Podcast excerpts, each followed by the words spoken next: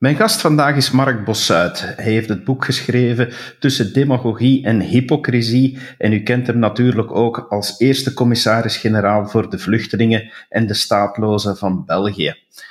Dag Mark. Goedemorgen. Zoals ik net zei, het boek dat u geschreven hebt blikt terug op uw rijk gevulde carrière, uh, met dat zeer specifiek als uh, commissaris-generaal voor de vluchtelingen. En uh, ik wil het vandaag dan ook met u hebben over, over wat u daar geschreven hebt, maar ook over het vluchtelingenbeleid in het algemeen, waar u ook uw visie op geeft in het boek. Um, het is wel een stevig boek geworden. U had blijkbaar wel heel wat te vertellen. Ja, het is iets zwaarder uitgevallen dan ik zelf uh, gedacht had. Maar ja, het is ook omdat ik aan de ene kant wou mijn verhaal vertellen van wat ik allemaal heb beleefd in die negen jaar dat ik commissaris-generaal voor de vluchtelingen ben geweest. Ik heb ook een aantal individuele gevallen willen toelichten om dat een beetje te illustreren, omdat dat zijn wel atypische gevallen, maar ik denk dat ze voor het begrip uh, toch interessant zullen zijn voor de lezer. En dan heb ik ook een paar algemene problemen willen behandelen, uh, die soms van juridische aard zijn, soms meer van politieke aard. Uh, een beetje de wetgeving, de rechtspraak. om de mensen die daar niet vertrouwd mee zijn, daar toch wat wegwijs in te brengen, want ik denk dat dat nodig en nuttig is. In die zin is het misschien dan hier en daar wat moeilijk, omdat er heel veel rechtspraak komt bij kijken, wetgeving komt bij kijken? Is het, of uh, ja, is dit boek dan toch wel bedoeld voor het brede publiek? Ja, het is er zeker voor bedoeld.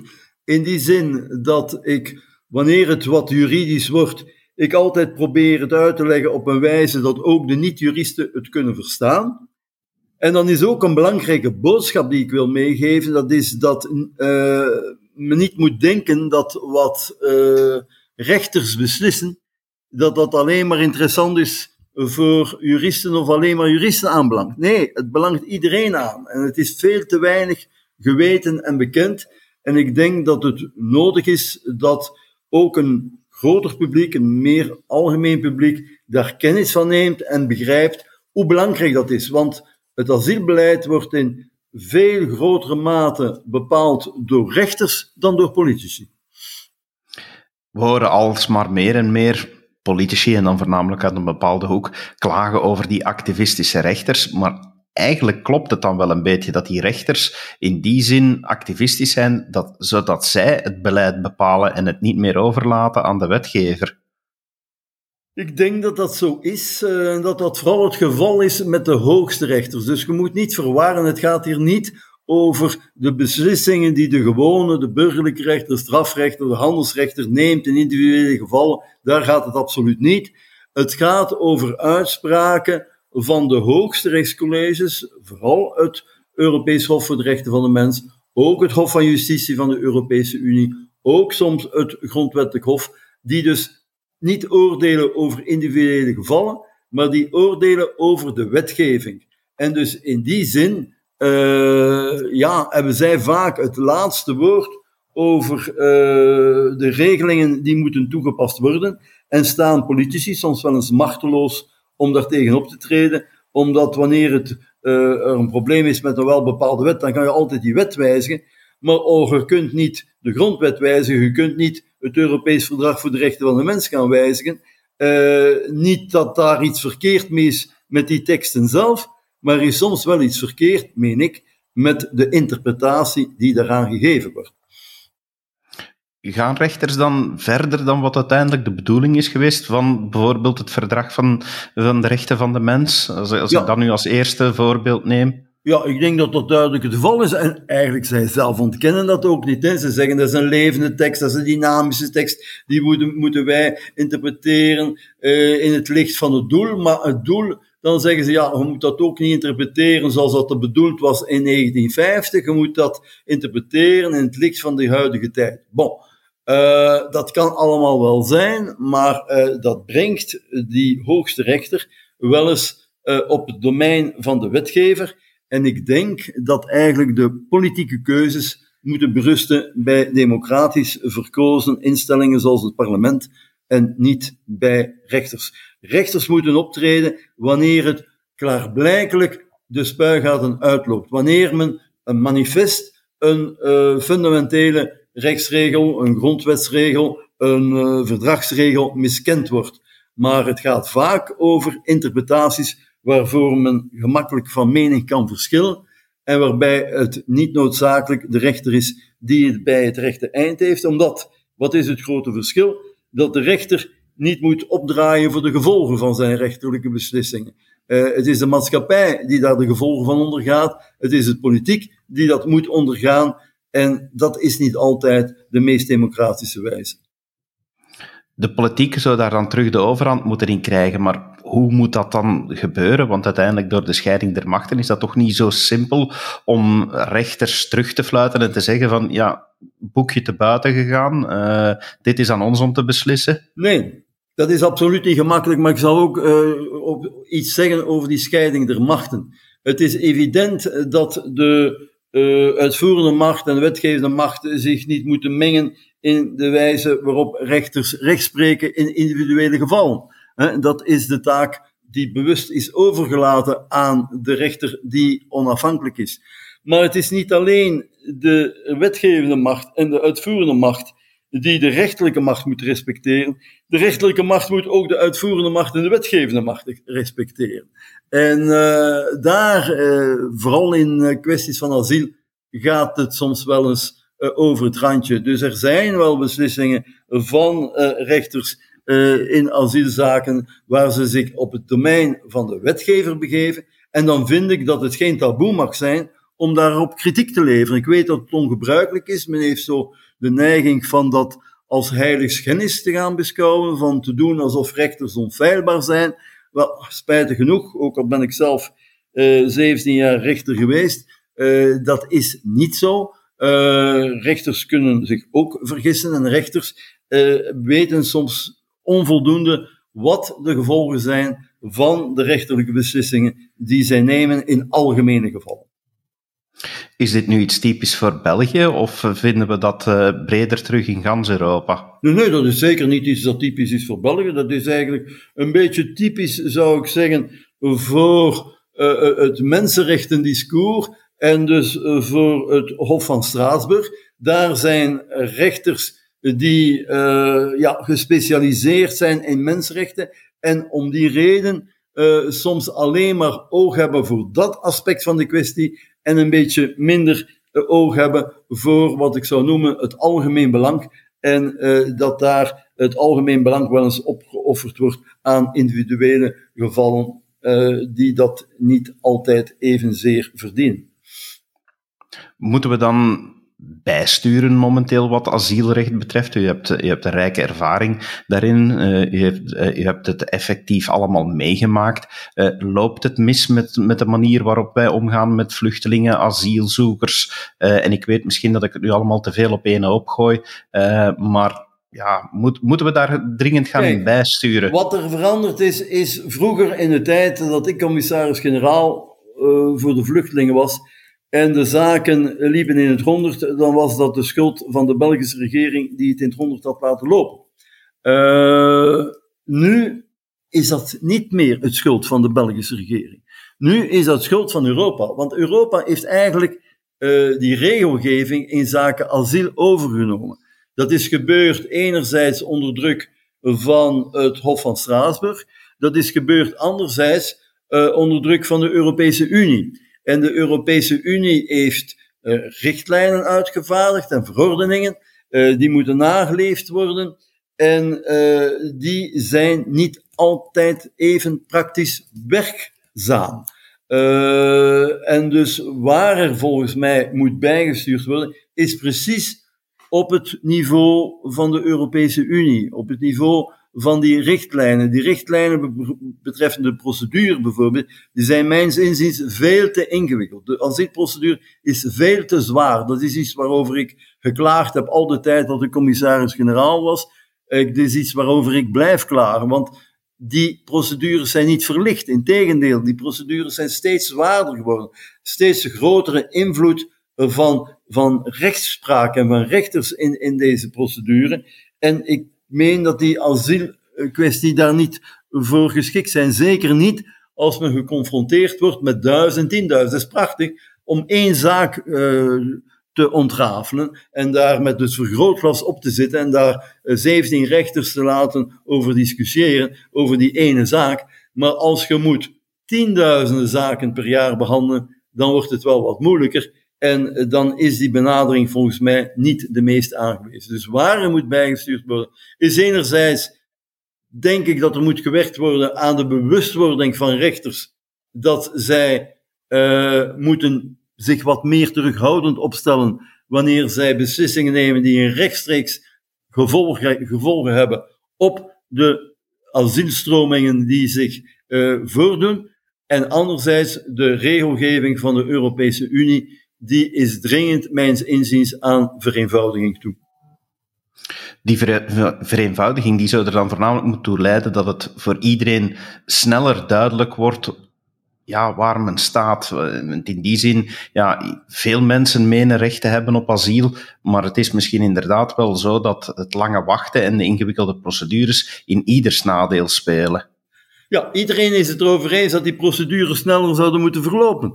Uh, maar terzelfde tijd heeft men al allerlei regelgevingen aangenomen die die procedures altijd maar zwaarder maken, altijd maar uh, meer beroepsmogelijkheden uh, instellen, herhaalde asielaanvragen worden ingediend en daar wordt niet tegen opgetreden.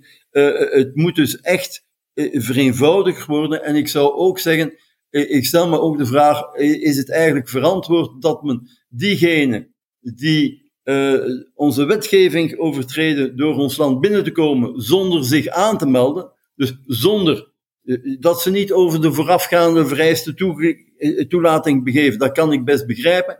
Maar dan moet men als beleefdheid hebben als men aan de deur komt kloppen van te bellen en te zeggen, hier ben ik. En dat doet men niet. Men gaat gewoon het land binnen en zegt, en nu? En wil men genieten van alle voordelen van een uh, procedure uh, met allerlei beroepsmogelijkheden die voor gevolg hebben dat het eindeloos lang kan duren.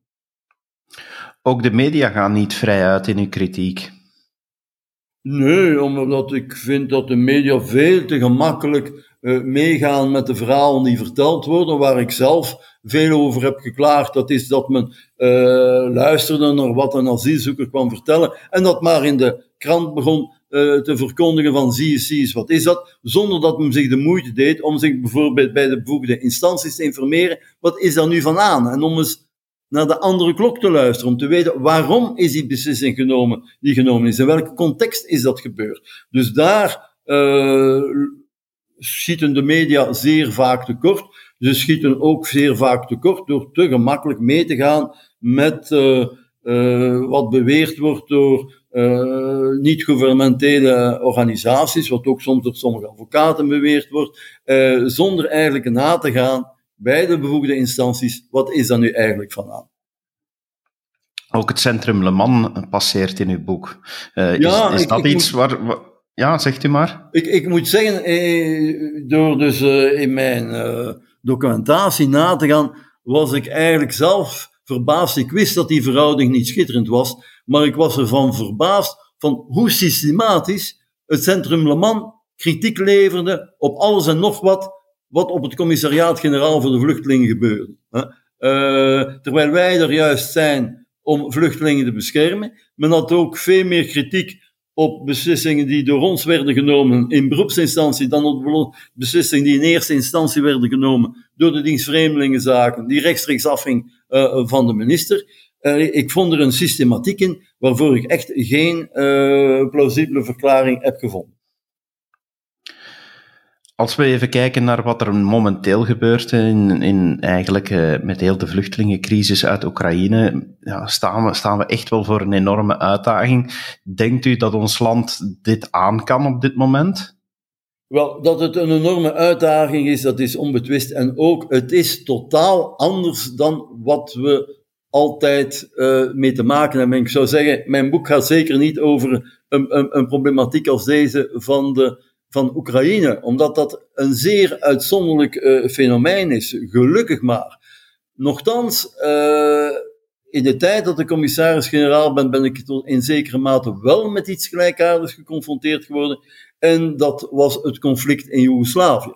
Hetgeen dat dan de ex-Joegoslaven zijn geworden die, die naar hier komen. Daar heb ik eigenlijk heel snel de mening gekoesterd dat zij niet in de gewone asielprocedure terecht moesten komen, omdat dat geen zin had. Dat had geen zin, want een asielprocedure die alleen maar positieve beslissingen kan, kan, kan nemen, dat, dat heeft geen zin. Een asielprocedure moet het onderscheid maken tussen diegenen die mogen blijven en diegenen die niet mogen blijven. Nu, voor die Joegoslaven was dat overduidelijk dat zij niet terug konden. Eh, zolang dat, dat conflict duurde, konden zij niet terug.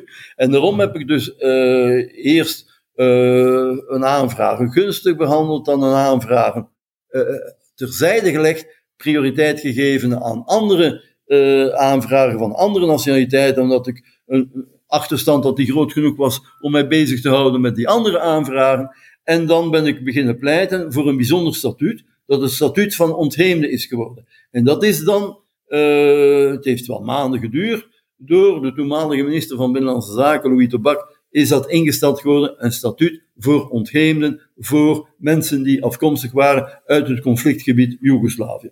Wel nu, op dat punt is de situatie wel gelijkaardig met die van de Oekraïners. Ook zij uh, kunnen niet terug, dat is voor iedereen duidelijk. Uh, het zijn ook, zoals de Joegoslaven, mensen die uit Europa komen en die dus uh, zich begeven naar uh, nabijgelegen gebieden. Ze, ze, ze steken geen uh, continent over om toevallig bij ons terecht te komen, terwijl er bij hen daar rond en dichterbij ook wel mogelijkheden zijn om aan vervolging te ontsnappen. Dus ook hier heeft het geen zin om die mensen in de normale vluchtelingenprocedure op te nemen, want die zou dat toch niet aankunnen. Hè? dan, die heeft nu al te kampen met uh, een, een, zware belasting en met een veel te zware belasting, daar nog die Oekraïners bijnemen, dat is gewoon ondenkbaar. Dus lijkt het mij correct te zijn. En trouwens, die Europese richtlijn die is aangenomen geworden in 2001,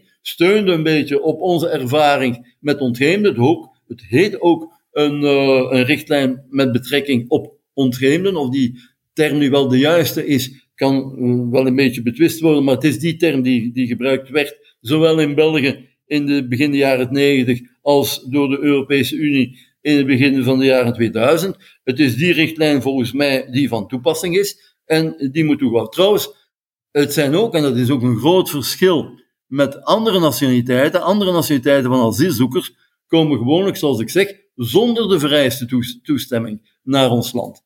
Oekraïners hebben geen toestemming nodig om naar ons land te komen. Zij kunnen voor 90 dagen naar ons komen zonder een voorafgaande toestemming uh, te bekomen. Dus zij zitten in een verschillende situatie van de anderen. En het is dan ook volgens mij volkomen terecht dat zij op een verschillende wijze worden behandeld, die eigenlijk voor hen gunstiger is dan de anderen. En diegenen die klagen over discriminatie op dat punt, die zijn volgens mij compleet naast de kwestie. Hoe staat u tegenover de uitspraak dat een humaner asielbeleid zeker moet uh, ook uitgaan van een duidelijk grenzenbeleid en van, uh, van duidelijk ook de grenzen te bewaken? Ja, eh, dat lijkt mij evident zo te zijn. Dus het moet erop aankomen dat wij die mensen beschermen die in hun eigen land vervolgd worden om redenen zoals vermeld in de, het vluchtelingenverdrag. Uh, het, het kan niet dat wij ook moeten instaan voor een ieder die, ook al heeft hij daar goede redenen toe, liever bij ons zijn leven verder zou zetten dan de thuis. Waarom niet? Omdat dat over veel te veel mensen gaat. Dat gaat over miljarden mensen. Er zijn minstens 3 miljard mensen die zo arm zijn dat ze naar hier niet kunnen komen. En dan zijn er nog 3 miljard mensen die net, waarvan sommigen er wel in slagen van naar hier te komen. En degenen die er wel in slagen, zijn niet de meest hulpbehoevenden. Het zijn juist degenen die uh, het aan boord hebben gelegd, soms uh, door het samenleggen van bijdragen van, van een heel dorpsgemeenschap, om naar hier te komen, om hier een betere toekomst uit, uh, uit te bouwen. Heb ik daar begrip voor? Ik heb daar alle begrip voor. Maar kunnen wij dat opvangen? Nee, wij kunnen dat niet opvangen. Dus wij moeten die mensen opvangen die niet terug kunnen, omdat zij in hun eigen land vervolgd worden. En dat is onder meer het geval nu eh, met die Oekraïners. Wij kunnen dat niet doen voor die anderen. En wat eigenlijk, zou ik bijna zeggen, uh, het drama is op dit moment, dat is dat wij in België opvangmogelijkheid hebben voor ongeveer 30.000 personen, maar dat die opvang vol zit met mensen waarvan heel velen niet in aanmerking komen voor internationaal bescherming. Er zitten er zelfs mensen bij waarvan duidelijk is dat zij een aanvraag in andere landen moeten uh, behandeld zien. Er zijn er zelfs bij die in andere landen bescherming hebben gekregen, maar die toch maar naar België komen, dat zeggen, het is toch eigenlijk wel beter in België dan in dat land dat mij bescherming wil verlenen. Daarvoor kunnen wij niet instaan. En ik vind dat er meer inspanningen zouden moeten gedaan worden. En dat is eigenlijk een oproep die ik ook vooral richt naar de Europese Unie, om de lidstaten de mogelijkheid te stellen om daar sneller komaf mee te maken. Om sneller komaf te maken met die mensen die nu in ons opvangnetwerk zitten en die niet in aanmerking komen uh, voor bescherming uh, door, door België. En dan zouden we meer plaats hebben om die Oekraïners op te vangen. Wat hoopt u met uw boek te bereiken? Is het het doel dat er een grondige discussie gaat gevoerd worden en dat er eens eh, ten gronde gaat gedebatteerd worden, op zijn minst, en nagedacht worden over de problematiek waarover we het nu hadden? Wel, het is zeker mijn ambitie om ertoe te komen uh, dat de mensen met meer kennis van zaken er zouden over spreken. Ik zeg, de, het asielbeleid, er zitten daar veel mysteries in vermeld. Er wordt daar ook veel mist rondgespuit. Um, of gespoten, uh, daar is uh, veel onwetendheid en veel uh, misinformatie. En ik, ik hoop door met de gegevens van de ervaring die ik heb, en ik heb ook, sommigen zullen misschien dat verwijt tot mij richten, dat er veel cijfers in mijn boek voorkomen. Ja, omdat ik heel precies wil zeggen over, over wat gaat het. Als het over bepaalde nationaliteiten gaat. Ik zeg het is anders. Hè? De situatie van nu is niet dezelfde als de situatie van toen. Maar als u weet dat in mijn tijd, de eerste twee jaren, dat was nog in de jaren 80, dat 25% van alle asielzoekers uit Ghana kwamen, daar was geen enkele verantwoording voor. Dat in de tijd, in de negen jaar dat ik er geweest ben, dat er 4000 asielaanvragen uit Nigeria zijn gekomen en dat ik daarvan één heb erkend. En de vaste beroepscommissie heeft er daar drie van erkend. Ja, dat, dat, is waanzin. Hè? Uh, dus uh, de mensen moeten daarover spreken, vind ik. Uh, er zou goed zijn dat er wat meer over gediscussieerd wordt, maar vooral dat er meer over gediscussieerd wordt met kennis van zaken. Hè? Met, met de zaken zoals ze werkelijk zijn. En ik denk dat er in mijn boek heel wat gegevens worden aangereikt, zodanig dat men het beter zal kunnen begrijpen en tot een inzicht zal komen dat het niet altijd is zoals men dacht, of zoals het in de pers werd voorgesteld. Ik denk dat dat een goede reden is om het boek te lezen. Mark, dank u wel voor uw tijd. Graag gedaan. Tot genoegen. En op 28 april wordt het voorgesteld in de aula van de Rode Straat 14 te Antwerpen. Uh, en er zal, daar zal ik een gesprek voeren met de huidige staatssecretaris voor asiel en migratie, de heer Sami Medi. Ziezo, iedereen welkom daar. Dankjewel.